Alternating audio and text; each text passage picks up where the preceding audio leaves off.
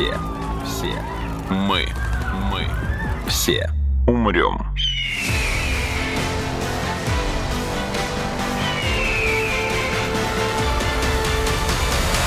Мы все умрем.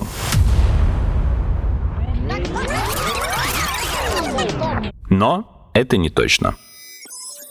Здравствуйте. Это подкаст «Мы все умрем», но это не точно, где мы, с научной точки зрения, пытаемся понять, что же ждет людей и Землю в обозримом будущем. Меня зовут Игорь Кривицкий. С нами сегодня на связи снова наш гость, которого рад приветствовать, Алексей Паевский. Если вы слушаете научно-популярный подкаст, вы и так знаете, кто такой Алексей, но если нет, то бегите в Google, пока он еще работает в России. А для членов Лиги Леней Алексей скромно представился как научный журналист, главный редактор научно-популярных порталов «Нейроновости» и «Менделеев инфо», а также автор цикла биографий про нобелевских лауреатов. Алексей, здравствуйте. Здрасте. Собственно, то, что Алексей автор цикла биографий про нобелевских лауреатов, очень нам поможет, потому что, я так понимаю, этот цикл можно продолжать, ибо Нобелевка пока еще не закончилась. И, собственно, буквально недавно произошло награждение Нобелевской премии 2021, и Алексей поможет нам разобраться, за что же в этом году получили премию по естественно-научным направлениям, по физике, по химии и по медицине. Сначала чуть-чуть общих вопросов, если вы не возражаете. Сначала я вас поправлю. Да, договорились. Пока что премию еще не вручили, ее только вручат 10 декабря в день смерти Нобеля. Так. И ее только присудили. Ага. Традиционно премия присуждается в первую полную неделю октября, то есть в понедельник это происходит по физиологии или медицине, по вторник по физике, в среду по химии, а вручаются все премии в один день, 10 декабря, в день смерти Нобеля в Стокгольме. А зачем сделали такой большой разрыв по времени? чтобы лауреаты успели к этому подготовиться, да, потому что фишка в том, что действительно лауреаты узнают о том, что они стали лауреатами, ну, если им дозваниваются, за полчаса до объявления. Угу. И им нужно перестроить всю свою жизнь дальнейшую, и на это нужно время. Ну, то есть на то, чтобы, во-первых, э, прошли там первые восторги, во-вторых, они протрезвели после вечеринки, а потом уже собрались и приехали на награждение. Да, да, да. Просто обычно на Нобелевскую неделю крупных научных мероприятий никогда не планируют, потому что многие приезжают на премию, даже если это не. А чтобы не было никаких перекрытий, у нас только в позапрошлом году, когда Нобелевку по литературе получил наш певец замечательный Боб Дилан, Так. он сказал, я не могу, у меня елки, концерты, все остальное. Ну вот, кстати, это не помешало ему получить денежный приз за Нобелевскую премию. Да, он получил только потом. Мгм. К вопросу про него, он, э, как фонд Нобелевской премии, он делится между всеми участниками, если несколько человек получили ее в одной номинации, или каждый получает полную сумму? Нет, нет, он делится, причем делится по-разному. Премия может быть поделена тремя разными способами, если там у нас получают ее два или три человека. Дело в том, что по завещанию Нобеля премия может быть присуждена за одно или два разных открытия или изобретения. Это Мгм. первое, да, то есть формулировок за что дали может быть одна или две. Второе, премию можно вручить максимум трем ученым или там другим людям. Поэтому бывает так, что премию говорят, мы вручаем премию там, за это товарищу Иванову, товарищу Петрову. Премия делится на двоих пополам. Если же премия на троих, то может быть два варианта. Первый вариант, когда мы говорим, что мы вручаем премию за открытие структуры ДНК. Вот Джеймс Уотсон, Фрэнсис Крик и еще один товарищ. Вот поскольку она вручена заодно, им троим делим на трое. Мгм. В этом году, например, в физике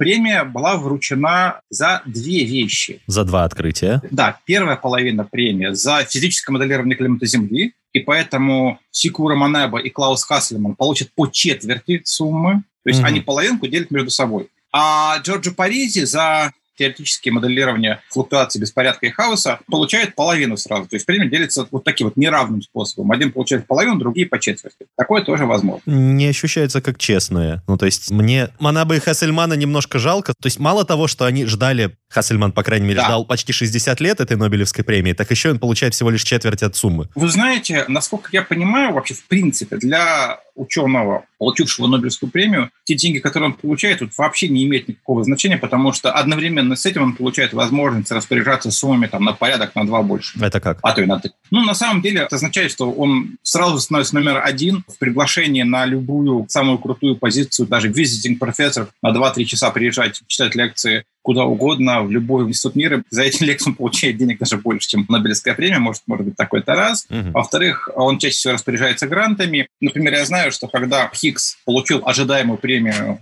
за бозон Хиггса. Еще заранее правительство Шотландии сказало, что как только Хиггс получает Нобелевскую премию, университет Эдинбурга получает 100 миллионов фунтов просто вот так вот вам деньги, Вау. и делайте с ними что хотите. Окей. Так что в данном случае вот реально точно не о деньгах, потому что звание Нобелевского лауреата дает в любом возрасте солидную прибавку к доходу, просто потому что ты молодец. А нету такого ограничения, что работа, за которую дается Нобелевская премия, должна быть не старших скольки-то лет или не должна была светиться там в каких-то других премиях до этого? Нет, второго ограничения нет и формально, потому что в завещании есть только одно ограничение. Нобель писал, что нужно вручать премию за открытие или изобретение, которое было сделано в прошлом году, и только в прошлом году. Но поскольку наука – дело медленное, поскольку очень важно и для Нобелевского комитета гораздо важнее присудить премию, будучи абсолютно уверенными в том, что открытие действительно состоялось, оно не будет опровергнуто и так далее и тому подобное, вот они, видимо, предпочитают выжидать, если есть возможность, потому что были случаи, два случая, когда Нобелевка вручалась абсолютно достойному человеку, который сделал очень много чего хорошего, и за то хорошего, что он сделал, он был достоин премии. Но конкретно то, за что ему давали премию, было либо ошибочно, либо очень нехорошо. Да, было два таких открытия в истории Нобелевской премии по физиологии и медицине.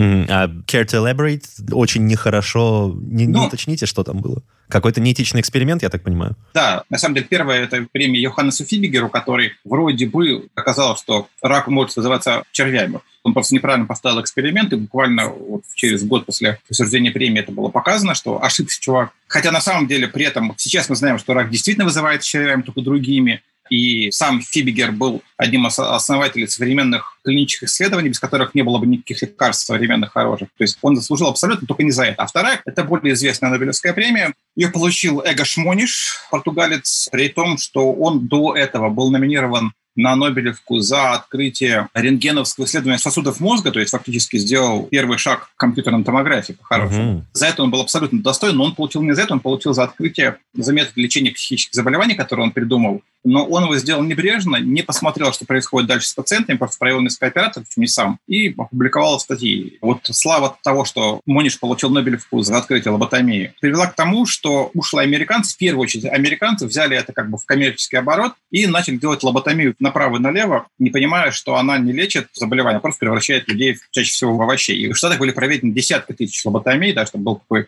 автомобильчик, лоботомобиль, который разъезжал по штатам и делал лоботомию в домашних условиях, особенно по желанию родственников, которым надоело возиться со своими больными родными. А в Европе и даже в СССР после проверки клинической было решено, что это все нифига не работает, все полная ерунда, не будем этого делать. Слушайте, это мы сейчас понимаем. Ну, то есть тогда-то и уровень научного прогресса другой был, и уровень менталитета и этики тоже. Поэтому... Тем не менее, оба эти товарища были абсолютно достойны премии. Видимо, поэтому комитет все-таки ждет.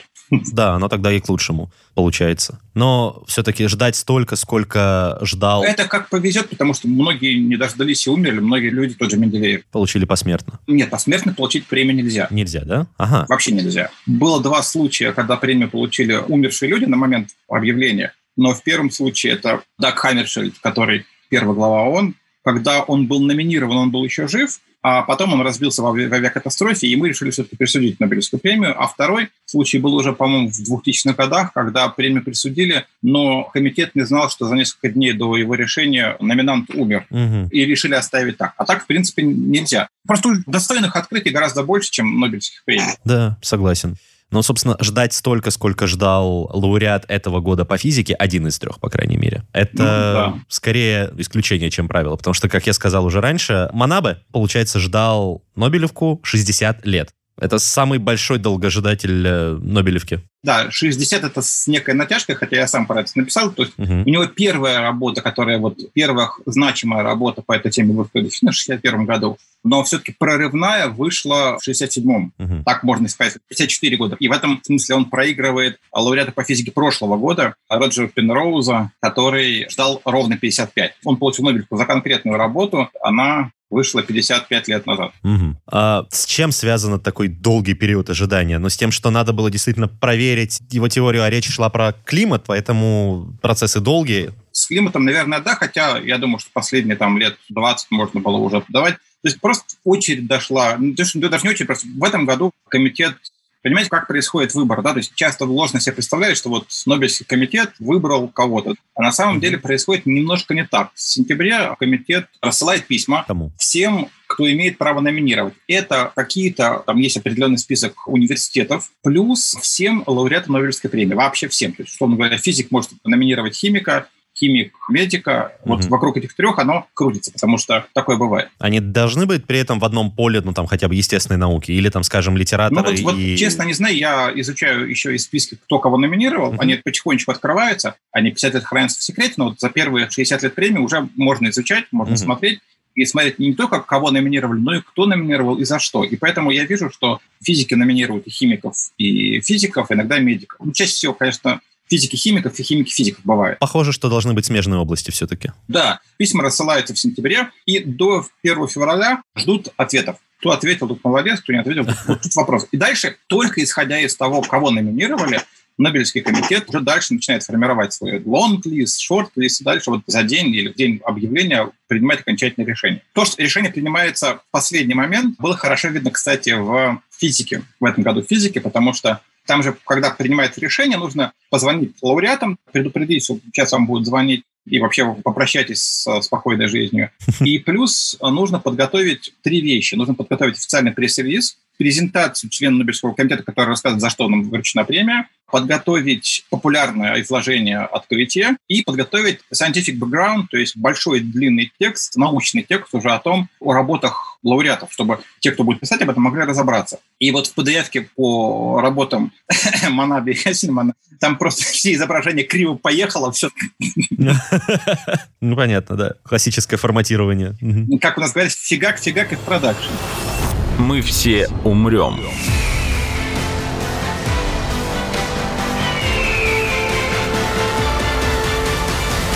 Но это не точно.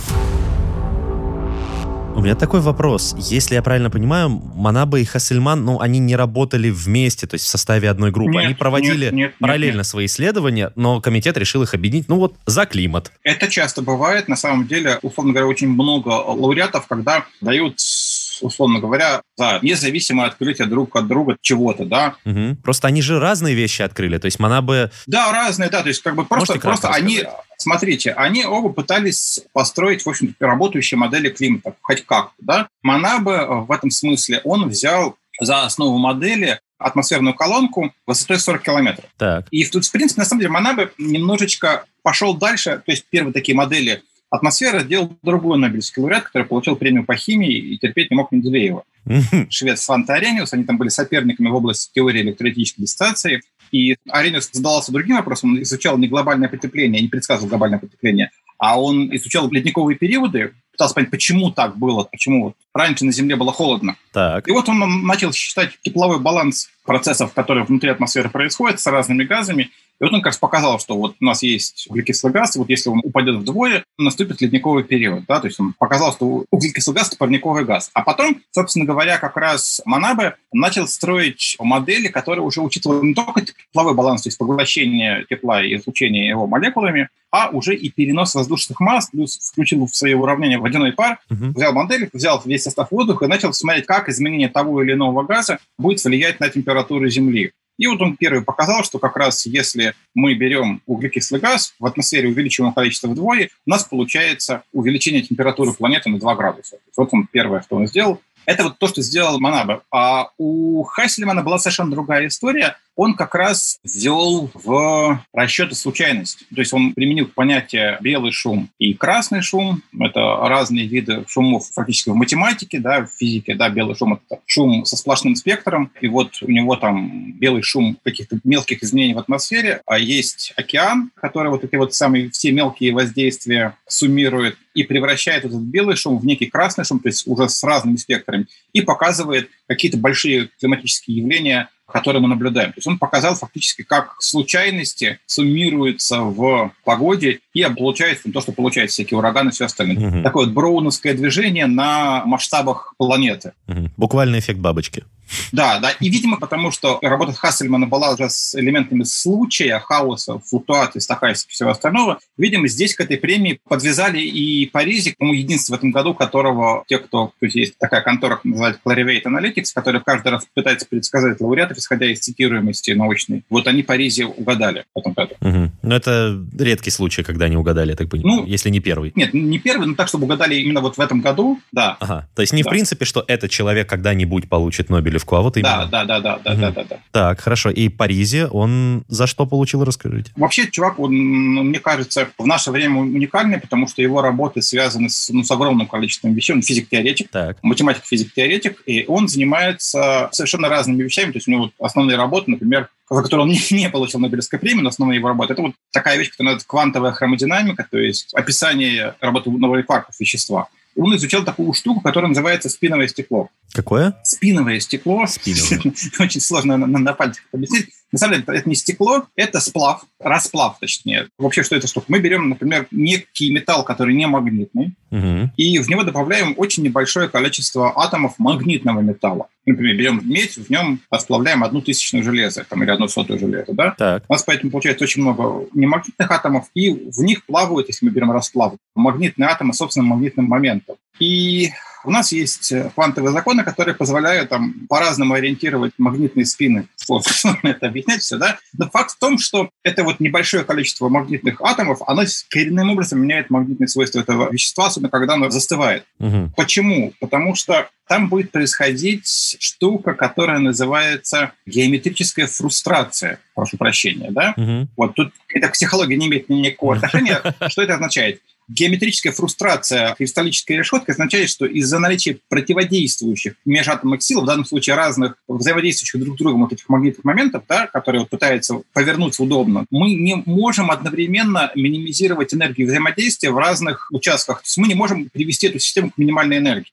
Да. Не получается этого, да? Вот нужно это все как-то описать. Математика Паризи в данном случае достаточно сложная, и я ей не владею, но, насколько я понял из объяснений, есть такая штука, которая называется трюк с копиями или трюк с репликами. То есть мы берем множество копий системы и описываем их одновременно. Паризю нашел какие-то вот свойства вот этой вот структуры в этих репликах, которые позволяют описать математически правильно вот эту вот структуру спинового стекла. И оказалось, если бы было просто спиновое стекло, uh-huh, uh-huh. это бог с ним. Просто записание спинового стекла, оно не пошло бы. Но оказалось, что это самая фрустрация и точное описание, как вот из случайности хаосов рождается макроструктуры, оно присутствует очень много где. От работы нейронов в мозге до стаи птиц. Ага, даже так, то есть за пределы физики просто это... Да, и вот за этот универсальный принцип, который там работает, и в климате тоже работает. Поэтому как раз формулировка звучала так. За открытие взаимодействия беспорядка и флуктуаций в физических системах от атомных до планетарных масштабов. То есть человек открыл некий вот фактически фундаментальный принцип взаимодействия случайных вещей, случайных mm-hmm. флуктуаций на всех масштабах, которые мы наблюдаем. Это можно назвать той самой давным-давно ожидаемой теорией, ну, формулой всего? Скорее теория хаоса, я бы Теория хаоса. Ага. До формулы всего мы еще, до единой объединительной теории мы еще не дошли. Угу. Но это шажочек в ее направлении, или даже близко нет? Близко нет, но как кирпичик, один из кирпичиков, да, скорее. Угу. Пока мы договаривались о записи, вы мне сказали, что химия и медицина вам значительно ближе, чем физика. Да. Я сейчас поэтому вам предоставляю выбрать, про кого вы хотите поговорить следующим, про химиков а. или про медиков, которые в этом году получили Нобелевку. Давайте по очереди. Хорошо. Начнем с медиков, угу. хотя они как раз в этом случае ни разу не медиков. Тем более, что в этом случае с нашими лауреатами по физиологии или медицине, с Джулисом и Потапутяном, я могу гордиться собой, потому что я поставил рекорд. Так. Журналистский рекорд подробно описав то, за что была присуждена премия, за один год и три месяца до самой премии. В смысле? В этом году случилось то, что иногда случается. Некоторое время назад филантроп Фред Кавли решил, что Нобелевская премия подустарела. Она подустарела не в смысле своей значимости или чего, а в смысле того, что со времени Нобеля прошло очень много лет, и структура наук изменилась. Угу. Логичное предположение, и да. И мы это видим, потому что сейчас часто ругаются. Вот, вместо медицины дают за молекулярную биологию. Вот, вместо химии дают за молекулярную биологию за что-то еще. Действительно, науки стали другими. Это понятно, да? И вот Кавли решил, что он э, даст свою премию. Премия Кавли вручается раз в два года. Дают тот же миллион, но тематика другая. То есть там нет классических наук современных, да, то есть сам Кавли определял это как премия за самое большое, самое маленькое и самое сложное. То есть это премия в области астрофизики, премия в области нанотехнологий и премия в области нейронаук так. за мозг, да? Угу. И вот как раз в прошлом году, в 2020 году, премию Кавли по нейронаукам получили как раз Джулиус и Патапутян ровно за это. А ровно, Ровно этот же дуэт. ровно этот же дуэт. Так. И ровно за эти же вещи я подробно все писал, поэтому премия для меня была близкой, потому что я главный редактор портала «Нейроновости», и Мгм. это достаточно важная премия, потому что, ну, фактически мы закрываем Нобелевскими премиями, пожалуй, последние органы чувств, которые оставались без оной. Так, поясните. Поясню. У нас было, по-моему, как минимум две, а то и три премии, которые были связаны со зрением. Мгм. За колбочки с палочками, за обработку зрения в коре мозга. Была премия по слуху, а по зрению действительно три, потому что первая – это Альвар Гульстран за работу по диоптрике глаза. Была премия по обонятельным рецепторам не очень давно, лет 12-15 назад. Была премия за вестибулярный аппарат, Роберт Барани ее получил. И вот оставал, у нас оставалось осязание и вкус. Они как-то без Нобелевских премий. А тут получается так, что работы а, Патапутяна – это чисто работы по осязательной, пропрецептивные рецепторы, да, PS1, Мгм. PS2. А работы Джулиуса, э, рецепторы TRPV, которые рецепторы тепла, они же отвечают за острый вкус. Когда мы ощущаем острое, мы на самом деле ощущаем теплоту. Мгм. Нам кажется, что нас, мы обожглись. То есть химический ожог и термический ожог ощущаются абсолютно одинаково из этих рецептов. Да, Процесс у них разный, я понимаю, но рецепторами мы ощущаем. Мгм. Поэтому эти работы, они действительно очень важны для меня, во-первых. Во-вторых, очень важно, что вот на работах Джулиуса сейчас выстраивается еще один крайне перспективный метод в нейронауках, который называется термогенетика, который может замен- дополнить оптогенетику и, возможно, тоже приведет ее автора к Нобелевской премии. И если это случится, это будет наш соотечественник с вами. Так, ну-ка, ну-ка, ну-ка. То есть я на секунду расскажу, что такое оптогенетика. То есть когда мы хотим управлять отдельными нейронами, мы можем сделать вот что. Мы можем встроить в клетке светочувствительные рецепторы, Мгм. посветив на них лазером, мы возбуждаем нейронки. Этот метод хороший, за него я уверен, что в ближайшие, там, ну, не знаю, ну, 10 лет точно присудят Нобелевскую премию. Вот я не знаю, по химии или, или по физиологии или медицине, потому что это работа на уровне отдельных На стыке. больших молекул. К нам в подкаст э, приходила ваша коллега Анна Харужа рассказывать как раз про этот метод. Вот, вот, вот. Но есть у нас много вещей, в том числе проблема в том, что мозг непрозрачный, да, и вы глубоко не засветите. Все нужно Да. ре- прорезать мозг, залезать. Для инфракрасного излучения, то есть для теплоты, мозг гораздо прозрачнее. Вся кора будет прозрачнее его. И вот наш соотечественник с вами, Всеволод Белоусов, он взял те самые рецепторы тепла, TRPV, открытые Джулиусом, которые есть, например, в качестве уже теплочувствительного органа у гремучей змеи сами по себе. И вот он научился их встраивать в нейроны и управлять их с помощью инфракрасного лазера. Этот метод получил название термогенетика. Сейчас он очень бурно развивается. И я вот надеюсь, что Сева получит когда-нибудь свою Нобелевку, он абсолютно достоин этого. Но и, и сами по себе, на самом деле, И Калви тоже. работы очень важные. И за то, как мы ощущаем тепло, работы за то, как мы ощущаем холод, вот, соответственно, а потупотяновские последние работы. И вот эти вот работы механорецепции, то есть это тоже очень интересные, сам по себе молекула очень интересная, которая за счет изгиба открывается, закрывается каналы в нейронах, и мы фактически благодаря тем рецепторам, которые описал Потапутян, мы можем ощущать свое тело. Да, то есть, Мгм. когда мы, ну, если вы закроете глаза, вы все равно будете знать, в каком месте у вас находится рука, да, потому что она движется, и вы можете ощущать вес, измерить вес рукой примерно, да, вот все за счет тех самых рецепторов, которые описал Потапутян. И это, конечно, очень важная Мгм. работа в качестве понимания того, как наш организм функционирует.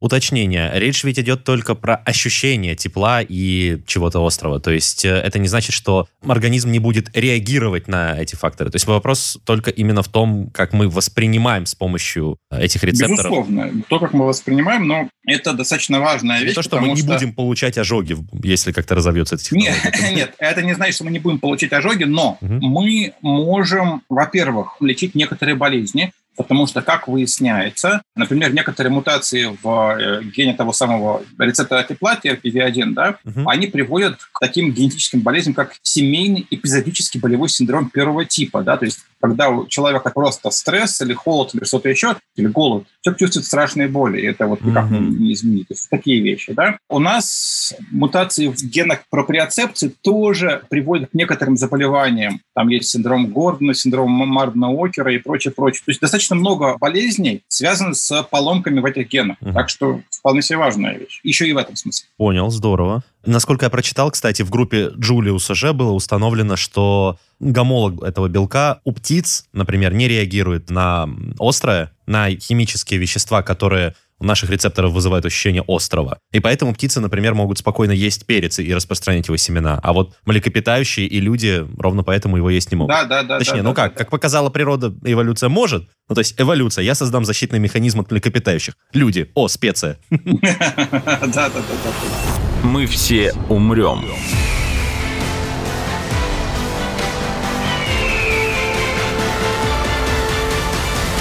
Но это не точно.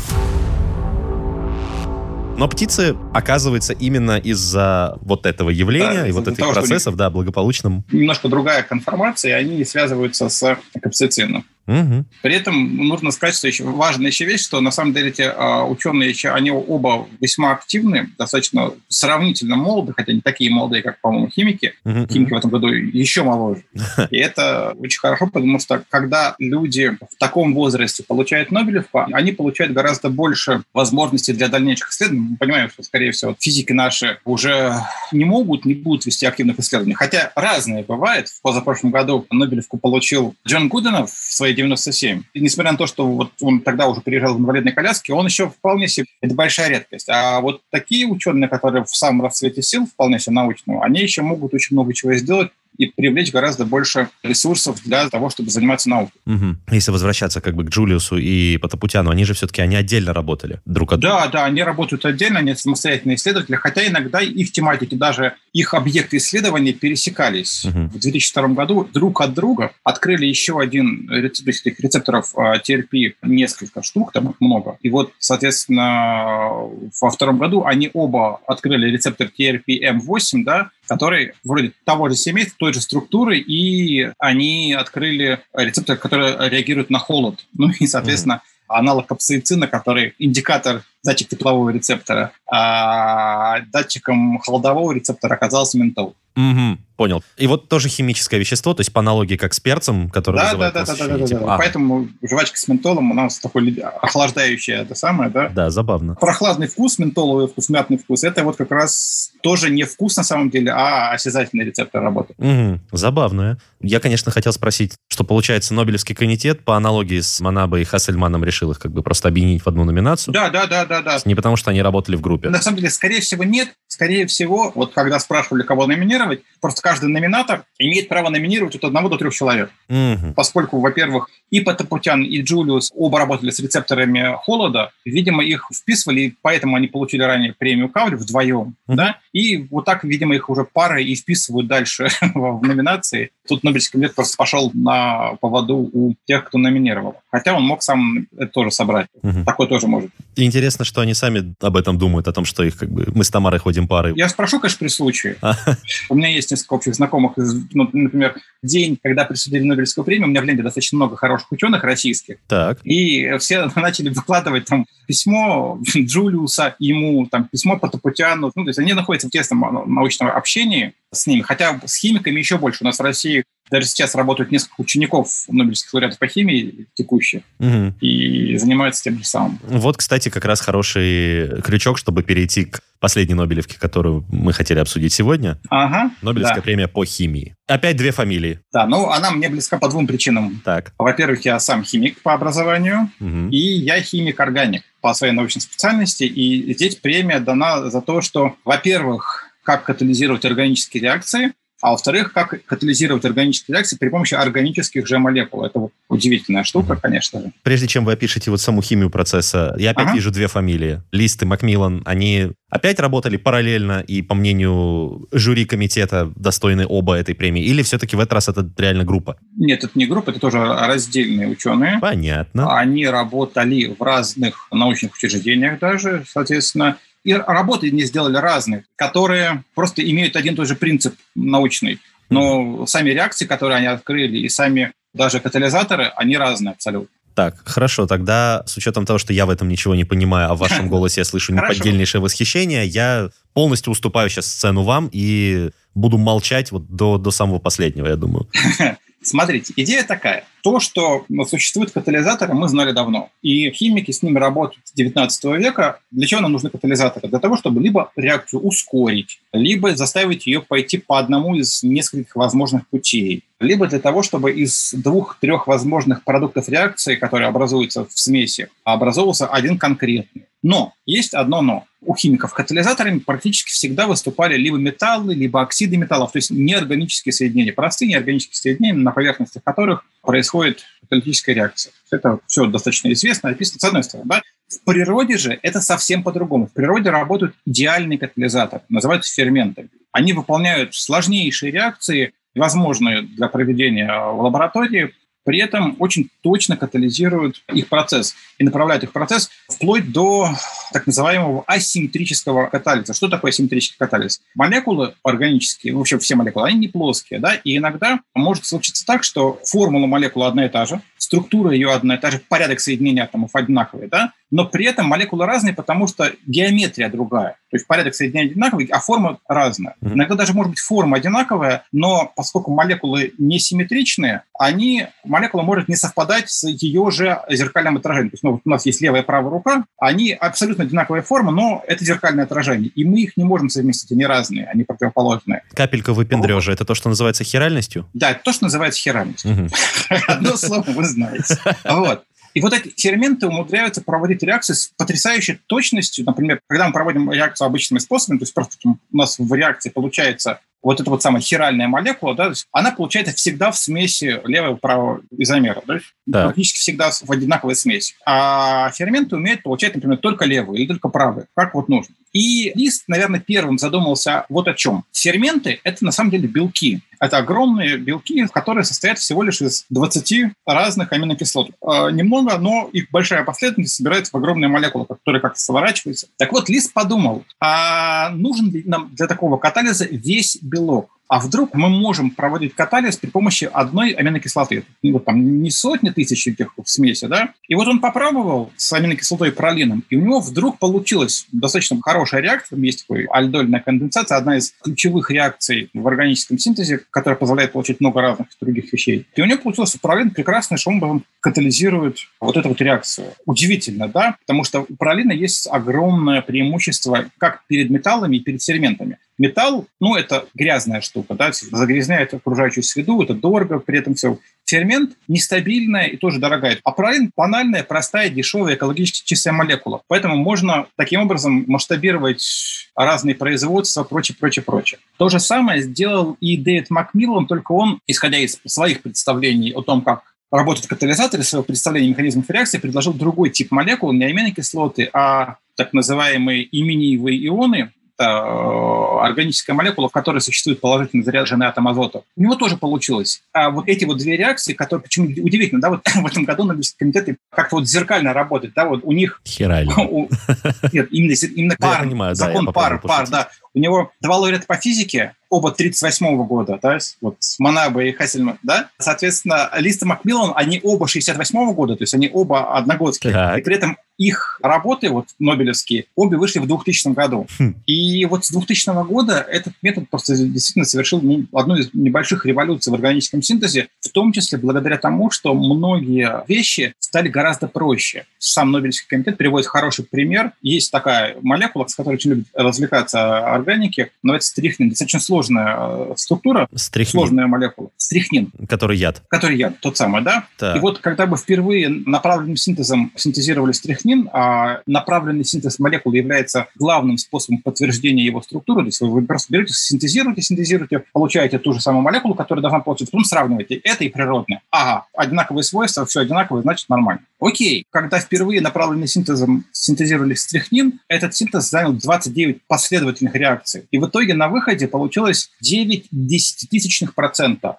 Ого, а, как вещества. мало. То есть это очень маленький выход, да. То есть если мы берем 100 килограммов исходного вещества, мы там положим сколько там, 90 граммов стрихнина угу. килограммов, да, если я ничего не напутал с порядками. А когда взяли асимметричный органокатализ и повторили то же самое, то, во-первых, стадий потребовалось всего 12, что катастрофически меньше, Это по правда, счастью, да? да? Так. А выход увеличился в 7 тысяч раз. Вау. Вот вам примеры. Поэтому очень многие вещи действительно помогают, причем иногда это может быть в каких-то совсем неожиданных местах оказаться, приносить пользу человечеству всему. Например, какое-то лекарство не так давно, э, которое очень популярно, да, оно не очень хорошо производится, потому что в нем используется вещество, которое находится в природе в определенном дереве в Чили, редком дереве, да, Так. и сейчас, чтобы покрыть потребности всего населения Земли, нам нужно вырубить все леса эти в Чили. Просто не останется дерева никакого. А синтезировать не получается, потому что вот там такие вот выходы, там 9 десятитысячных процентов. Были до сих У пор. нас будут новые э, возможности для такого синтеза сложных веществ. Мы можем что-то синтезировать сами, а не вырубать все чилийские леса. Мгм. И теоретически мы можем, наверное, даже синтезировать вещества, не имеющие каких-то природных аналогов. Ну, то есть Как мы делаем? Мы берем, сначала моделируем, сейчас идет компьютерный поиск, из тысячи вариантов там, потенциальных, например, антибиотиков или чего-то еще, подбираются сотни кандидатов молекул, потому что нужно синтезировать, потом дальше нужно тестировать. Если какая-то молекула выстреливает, ее нужно производить, и производить нужно, скорее всего, направленным синтезом, и, конечно же, на стоимости лекарства это скажется очень сильно. Мгм. Алексей, про Нобелевскую премию и в целом, и этого года в частности, мне стало намного понятнее, за что вам огромное спасибо. Наверное, последний вопрос. Рискнете сделать прогноз, кто получит Нобелевскую премию по медицине, химии или физике в ближайший там год или два, по вашим ощущениям? не рискну, потому что, как всегда, на Нобелевский комитет удивит. Ну, как бы я точно знаю, что я не угадаю. Но я могу назвать либо людей, либо некоторые вещи, за что нужно еще давать премию. Да? Так. Если говорить по премию по химии, я думаю, что давно уже заслужил и даже перезрел Нобелевскую премию Юрий Целак Реконесян, который предсказал и экспериментально показал существование острова стабильности в сверхтяжелых элементах, но он получил награду уже гораздо большую, чем Нобелевская премия. В честь него при жизни назван химический элемент. Это случилось всего лишь два раза в истории. Так. Тем не менее, он свою Нобелевскую заслужил достаточно давно. Это премия Валерию Фокину и коллегам за один из методов клик-химии, когда мы простыми, небольшими и легкими реакциями можем синтезировать сложнейшие вещи. Это достаточно давно уже называется, тоже ждем. Валерий Фокин, по-моему, еще более юный, чем Листа Макмиллан, но тем не менее. Мне кажется, что в области медицины сейчас Нобелевского комитета очень сложный выбор, потому что, исходя из традиций Нобелевской премии, конечно же, нужно присуждать премию за создание лекарств или вакцин от опаснейших заболеваний. И, безусловно, здесь должны быть вакцины от коронавируса. Но кому давать, это очень большой вопрос, потому что вакцин огромное количество. Мгм. Здесь может вмешаться политика, и там дадут ли за спутник, или можно выкупиться, дать отдельную премию за РНК-вакцины, но тогда скажут, что все проплачено Pfizer. Вот тут я не завидую Нобелевскому комитету. Видимо, он будет какое-то количество лет ждать, чтобы понять и чтобы там выбрать людей. Как я уже говорил, давно заслужили э, Нобелевку создатели метода оптогенетики. Скорее всего, Да, точнее, тут тоже есть варианты, потому что их больше, чем три первооткрыватели метода, да, Так. я уверен, что получит премию Карл Дессерот обязательно. Мгм. А вот кто будет с ним, я не знаю, потому что, опять же, в прошлом году была еще одна преднобелевская премия, то есть премия, после которой часто получает Нобелевскую. А вот премию Шао, китайский такой Нобель, да, Мгм. или азиатский Нобель, за оптогенетику присудили, и ее присудили Геру Миссенбергу, Питеру Хегеману и Георгу Нагелю. Вот кто из них получит своего Нобеля, я не знаю. Наверное, получит Геру Миссенберг, ну вот наверняка, остальные не знаю. Мгм. Думаю, что давно уже пора давать Нобелевку за создание метода высокоактивной антиретровирусной терапии, которая перевела ВИЧ из разряда смертельных заболеваний в разряд хронических. Есть Она еще не ВИЧ- получила? Ничего. Пока что не было премии за ВАРТ. Окей. И почему-то даже не называют создателей. Наверное, хотят подождать, все-таки посмотреть на долгосрочный результат какой-то терапии этой. Не, ну, кто знает. Мгм. Не могу сказать, не могу сказать. Мгм. Ну, вот, по крайней мере, думаю, что вот за это, за это надо давать премию. А по физике я даже не возьмусь предсказывать, потому что я не настолько глубоко знаю физику целиком. Мгм. Мне кажется, что в последние годы Нобелевский комитет лимит премии по астрофизике уже выбрал. Да, есть такое, кстати. Очень много было про космос. По-моему, космическая премия за последние четыре года было три. 20 год, 19 год и 17 год. Мгм. Почти подряд три года. Да, почти подряд за вычетом вот с 18 года. Мгм. Ну да, в принципе, хватит. Да. Как бы есть и другие области физики. Справедливо. Алексей, огромное спасибо за то, что пришли и приняли участие в записи сегодняшнего эпизода. Было очень интересно и познавательно. Спасибо, спасибо. С удовольствием буду рад Да. слышать вас снова с нами в одной студии, может быть, даже вживую Да. когда-нибудь. Надеюсь, да. Спасибо. До свидания. Всего доброго. Это был подкаст «Мы все умрем, но это не точно». Подписывайтесь на подкаст на сайте ria.ru, в приложениях Apple Podcasts, CastBox и SoundStream. Ищите нас на Яндекс.Музыке, SoundCloud, ВКонтакте и в других агрегаторах. Комментируйте и делитесь с друзьями. Вирусы продолжают развиваться. Мы Мы, мы, все, все, мы, мы, все умрем.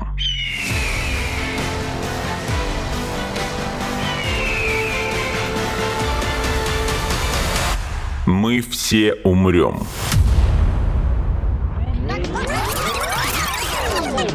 Но это не точно.